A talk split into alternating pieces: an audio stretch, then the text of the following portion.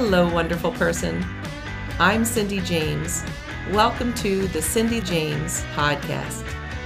My podcasts are designed to help you access and use untapped powers within you and around you so that you can literally have the time of your life while changing your world and the entire world. Welcome and enjoy. Ah, the power of the spoon. What kind of silly nonsense is this podcast title, The Power of the Spoon? Aren't there more intense and powerful things that I could be talking about? And I tell you, I think this might be one of the most enjoyable podcasts that I've ever prepared for. Any talk that I've ever prepared for. I love talking, obviously. I love sharing. But what I love most comes from this phrase that I heard, and I don't know who said it. It's a spiritual kind of quote, which I'm prone to liking. And it goes like this All devotion leads to the one. All devotion leads to the one. The energy of being devoted to something leads us to that infinite one, greater, all that is, however you know the something more. And I have contemplated that for years. When I was young in the 70s, I was also young in the 60s and in the 80s and the 90s and eternally young now in the 2020s. I had a pet rock. I remember being in seventh grade and it was all the rage, a pet rock. I mean, these were things that you would buy, a pet rock. Like, what a crazy great gimmick that was. I mean, the earth is just full of rocks, but we could buy a pet rock. And I remember really loving my pet rock. And when I heard that phrase well into my adulthood, probably into my 30s, that all devotion leads to the one, I thought about that pet rock. And I thought about how I felt about it and how I felt about my dolls or nature or whatever it might have been that I really enjoyed playing with and being with that wasn't a classic human being or some sort of greater God figure.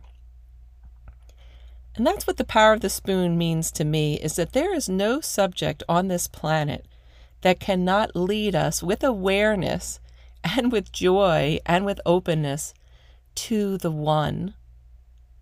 Like devotion leads to that sense of oneness, leads us to that infinite source. And so I'll tell you how the spoon became the title. I was talking to my Creative Force team, and specifically with the amazing Jen August, about this podcast series. And how it goes is it's called The Power of Series. And every month there's the power of the month. And also every month there's going to be a power of a topic. And Jen said, You could do whatever you want. It could be the power of the spoon. And I said, That's it. I'm going to talk about that. There is nothing that doesn't have value. And by the way, there's nothing that really has value other than what we assign it.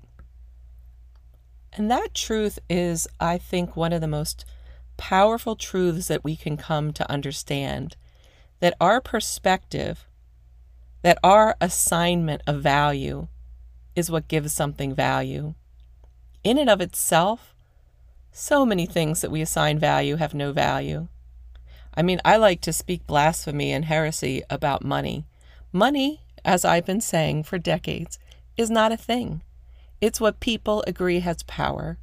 Those squiggles on a screen or on paper or on coins only have the value that we ascribe to them only have the power, the ability. So when we are bringing value to something, we have choice in what we value, and we have choice in whether we suffer because of how we value it. That, I believe, is the underlying key to freedom on this planet, personally and globally. How we define what has power, what has value. So, I'm going to talk about the value that I ascribe to not just the spoon, the noun, but spoon, the verb. And first, I'm going to go into the noun. Now, it is my experience that everything that I have ever put into my mouth on a spoon, other than horrific medicine, I find Robitussin terribly, terrible tasting. Sorry to the Robitussin people. Some people like it. But anything else that I have put on a spoon into my mouth has been something that has been nurturing and gives me pleasure. Whether it is a delicious bowl of cereal, whether cold or hot, whether it's wonderful soup or a great chili, or ice cream, for goodness sakes, or yogurt, or pudding, or custard, or whatever derivation of comfort, delicious food comes with a spoon that you don't need to stick it with a fork and you don't need to cut it with a knife. You just get to scoop it and put it in your mouth, and the shape of a spoon, it's, it's no danger to your mouth. A fork tine can do some damage, a knife also can but a spoon, oh my goodness. And one of my favorite things to do, oh sweet Lord, this is becoming a quite essential experience for Cindy Lou in this podcast, is when I put the spoon into something like a dark chocolate that has some sort of viscosity and sticking power to it, or honey, is to turn it upside down and then lick that part, that soft part off with my tongue. Now, I know I didn't invent that, I know that many of us do that. And in this moment, I'm going to encourage you, if you have a spoon available, or you want to put your spoon into something delicious. Oh my gosh, there's this new brand of cherry jelly from Whole Foods, Morello cherry, Morello cherry jam. Sometimes I just have a spoonful of that. It's like cherry pie in a bottle or in a jar. Ah, but I digress a bit to let yourself enjoy the sensation of the tongue in the mouth, the tongue with the substance, the tongue with the spoon, and let yourself feel one of the great gifts of being an earthling and a human is to be able to enjoy what we put in to our mouths and let our bodies assimilate it for the highest healing for ourselves. You know, it's such a tender thing, too, to be spoon fed. Babies are spoon fed. I remember with my babies the first time that they were getting their, I think it was rice cereal. I'm pretty sure that that's a no no these days, but it was an interesting thing when a baby would first have a spoon put in the baby's mouth, how the tongue would thrust it out. Like, I don't want any parts of that in the beginning. And then once the child learned how to receive nourishment that way, not from just a breast or a bottle, how they would be able to take that in. And think we wouldn't be fork feeding a baby or knife feeding a baby, we'd be spoon feeding a baby. And I remember my oldest child, my daughter Michelle, she loved baby plums, like pureed plums. And whenever I said plums, she would giggle with such delight, like I had just said the funniest thing that could have ever been said and I would just say plums, and she would giggle and delight in her high chair, and then I would give her a spoonful of it, and she'd wait for me to say it again. See, isn't aren't spoons amazing? It's leading me to the devotion, um, to my children, to to feeding someone else. And you know, we also spoon feed people when they're sick. That's why I won't eat cream of wheat, by the way my mom used to um, fire up the cream of wheat when we were sick. And I have an association to this day that I am just not eating that stuff. And uh, grits are in that category as well. Steel cut oatmeal, totally okay. But cream of wheat, not going to do it. I think I threw up cream of wheat more than any human being should have to.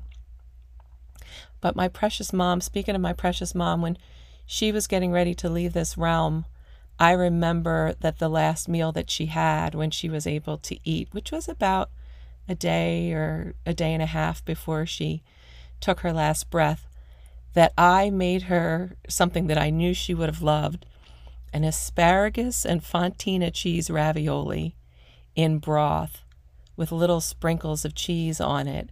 And I took a spoon with that broth and little bits of it and mashed it a bit for her and put it in her mouth. And in this moment, I can still see her. She was in my youngest child's bedroom. We had set up hospice for her there.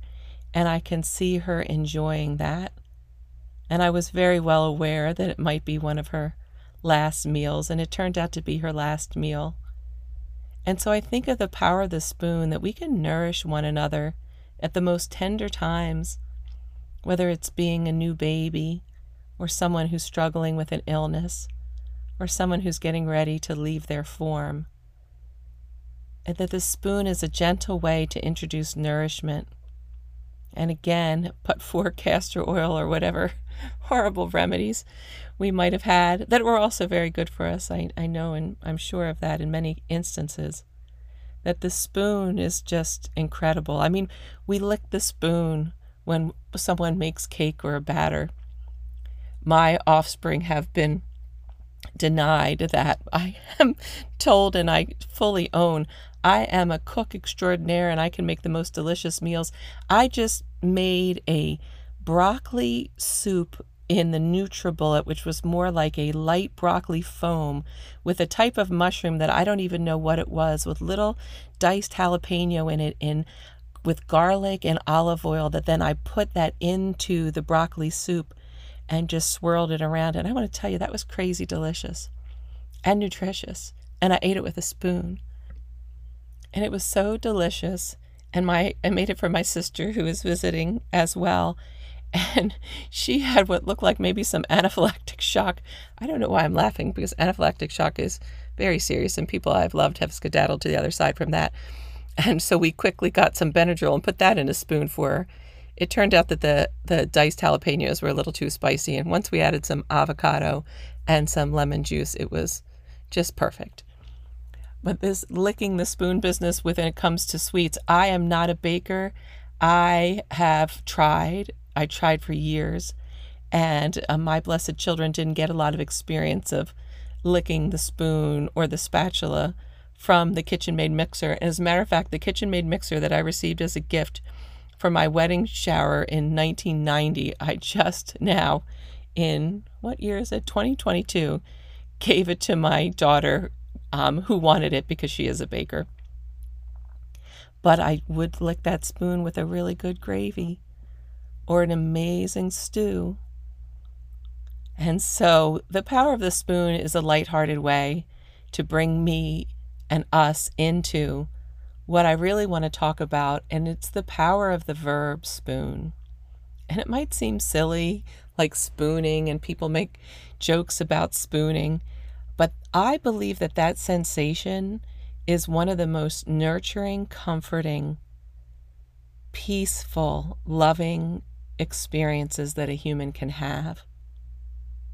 And if you think about it, it starts in utero. We all come by the vehicle of a woman's womb, a woman's uterus, at least at this point in scientific development. And there's a time and place in that nine month ish gestational period where we become so snug as a bug in a rug in that womb, in that perfect liquid of the amniotic fluid, which is the pH of 9 plus.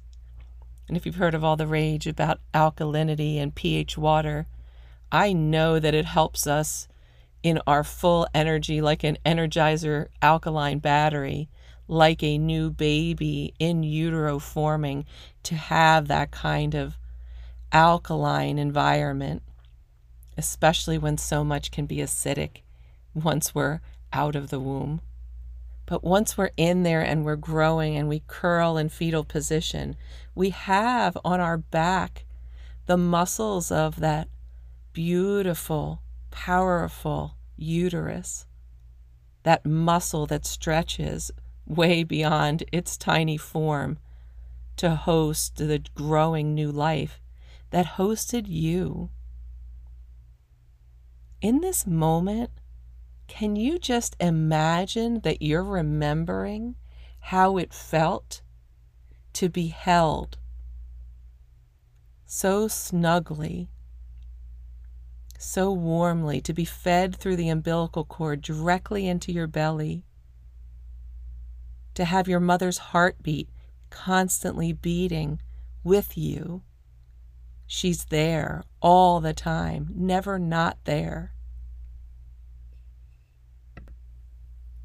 Can you let yourself imagine slash remember, imagine, remember how 100% totally cared for you were in that moment? in those many moments. We do have cellular memory And although our cells have regenerated many times since that period of time, there is an energetic imprint and memory that exists with us now.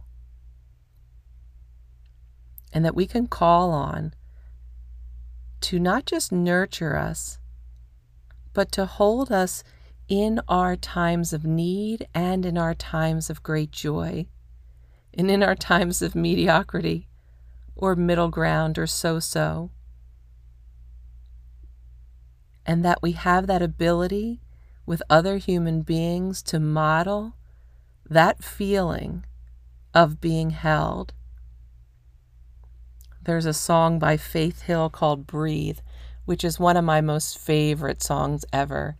And I most clearly remember it when a dear friend of mine played it for me in her home. She has a beautiful home and wonderful children who call me Auntie Cinderella. But whenever I think of the song Breathe by Faith Hill, I think of her playing it in that magical home that she's created for her family. And some of the words go like this, and I'm not going to try to sing it. I like to sing other songs, but Faith Hill, I don't have her range for sure. But the words are lying wrapped up in your arms. The whole world just fades away and the only thing I hear is the beating of your heart. It's just, it's the magic. You know, the song be- begins with, I can feel the magic floating in the air. So let yourself be in a magical air setting right now, magic floating in the air all around you and connecting with your breath right now, too, taking deep breaths in and out. And call to mind and call to sensation the experience that you've had of being held in that way. Whether you're holding a baby curled up in your arms or laying on a bed and having them curled side to side, or whether it's been with a lover whether you're holding them in that way with your arms wrapped around their chest and their belly, or you've been held in that way with the whole back behind someone and the knees curled behind you and the hands coming through your chest or your breasts or your belly and feeling them breathe, feeling their heartbeat, feeling the warmth and the tenderness and the exquisiteness of being held in this way. Perhaps you've held animals like that, cats or dogs or other animals. Perhaps you've climbed into the hospital bed of someone you've loved as they were sick or perhaps even getting ready to transition and just held them. I've had that experience with my little ones when they were in the hospital, usually for croup. And I had that experience with my mom in her hospital bed. And I most recently had that experience when one of my two precious doggies was getting ready to leave this realm. And I just laid on the floor, curled up in fetal, and brought him into my belly and just held him and told him how much I loved him. And what a beautiful experience his life was. And how well done it was. And he'd gone through so much pain, and it wasn't going to last much longer. That's the beauty of holding someone like that. Or something, or being held. There's a line in the Catholic Mass about Christ, and it's coming to me right now. And it goes something like this Lamb of God, who takes away the sins of the world, have mercy on us. Lamb of God, who takes away the sins of the world, have mercy on us. Lamb of God, who takes away the sins of the world, grant us peace. And in this moment, I feel that, you know, that picture that's depicted of many spiritual beings, and including Christ, of holding an animal, a lamb or a goat, holding some sort of animal. And I feel that right now, like whatever the sins of the world are, sin, the word sin comes from archery and it means to miss the mark. And I think we miss the mark that when we forget that we're all from some great oneness, we have that within us. And we have the ability to love each other with such compassion and mercy and incredible pleasure and devotion that will help us, lead us, guide us to that merging with the one, the finding home that we all seek.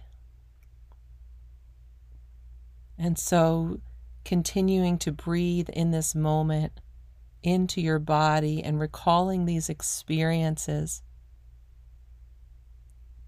And perhaps even now, an experience that I have been giving myself for the past many years is one of holding myself like that, of laying on my side and holding my arms up, one hand between my breasts, one around my belly, holding myself. And imagining that the greater, how I know the greater. I always love to do a litany God, Great Spirit, Jesus, Buddha, Baba, universe, love, angels, science, whatever word works for you. But for me, in this in this type of experience, I imagine how I know God personified holding me and whispering into my neck, into my ear Cindy, I love you. I love you, Cindy. And can you imagine that right now being held? Or even being held by me and me saying to you with your name, I love you.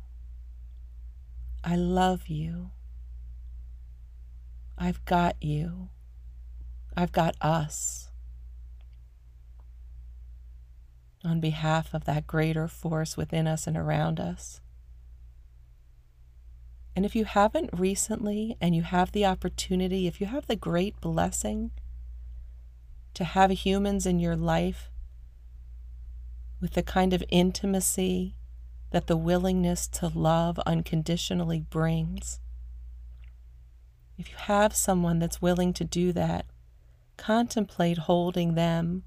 And if they have long hair, gently moving their hair, letting yourself feel with your lips the back of their neck, and saying to them, calling them by name, I love you. I've got you. I've got us. Or letting someone do that to you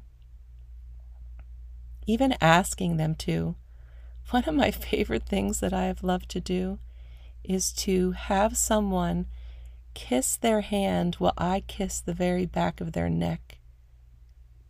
And it gives the sensation of kissing the own, your own back of your neck. Again, it's an extraordinarily intimate thing to do. But I like the word, the root of the word intimacy when it, it's taken apart. It's not really the actual Latin root, but it's into me I see, into my eternal heart, into my devotion that leads to the one. So if you have willing partners or or even children, kiss have them kiss their hand while you kiss the very back of their neck, imagining that. It's an extraordinary feeling, and it's nurturing, and it's playful. And I think that time being spooned, whether it's in the womb of the mother, or you're holding your child as they sleep, or caressing a lover, or being caressed, or holding someone when they're not feeling well, or even getting ready to drop their form. This experience of loving in the body, which is our birthright, it is our soul right to come here and to experience love, the sensations in this dense form we call a body. but it's a dense form full of light. If you can give yourself that experience, and even with that Lamb of God to take away the sins of the world, the pain of the world, to just radiate right now into everyone and everything. I love you. You matter. And sharing with anyone that may be suffering is that that feeling won't last forever. That there is more within us, within you, within me, within them, within everyone that we could possibly ever imagine in one moment alone, but that we can fathom and literally know in the eternal present moment. And in this eternal now, in this present moment, let love wash through your being. Let it envelop you. Let it hold you so secure. Let the whole world fade away. Let yourself feel your own heartbeat and the heartbeat of the universe, beating in time, in rhythm, to your deepest, truest, loving self. Thank you so much for being with me in this intimate, playful, and deeply meaningful devotional experience and let this experience be offered for the upliftment of everyone and everything. Love and blessings, dear wonderful person. If you enjoyed this episode, wonderful person, and you'd like to share the love, the power, and the possibilities, please post about it on social media and share it with your people. I'd really appreciate that. And to find out more about the Galactic Council of Women, all genders welcome, or how to join or work with me one on one, go to galacticcounciljoin.com.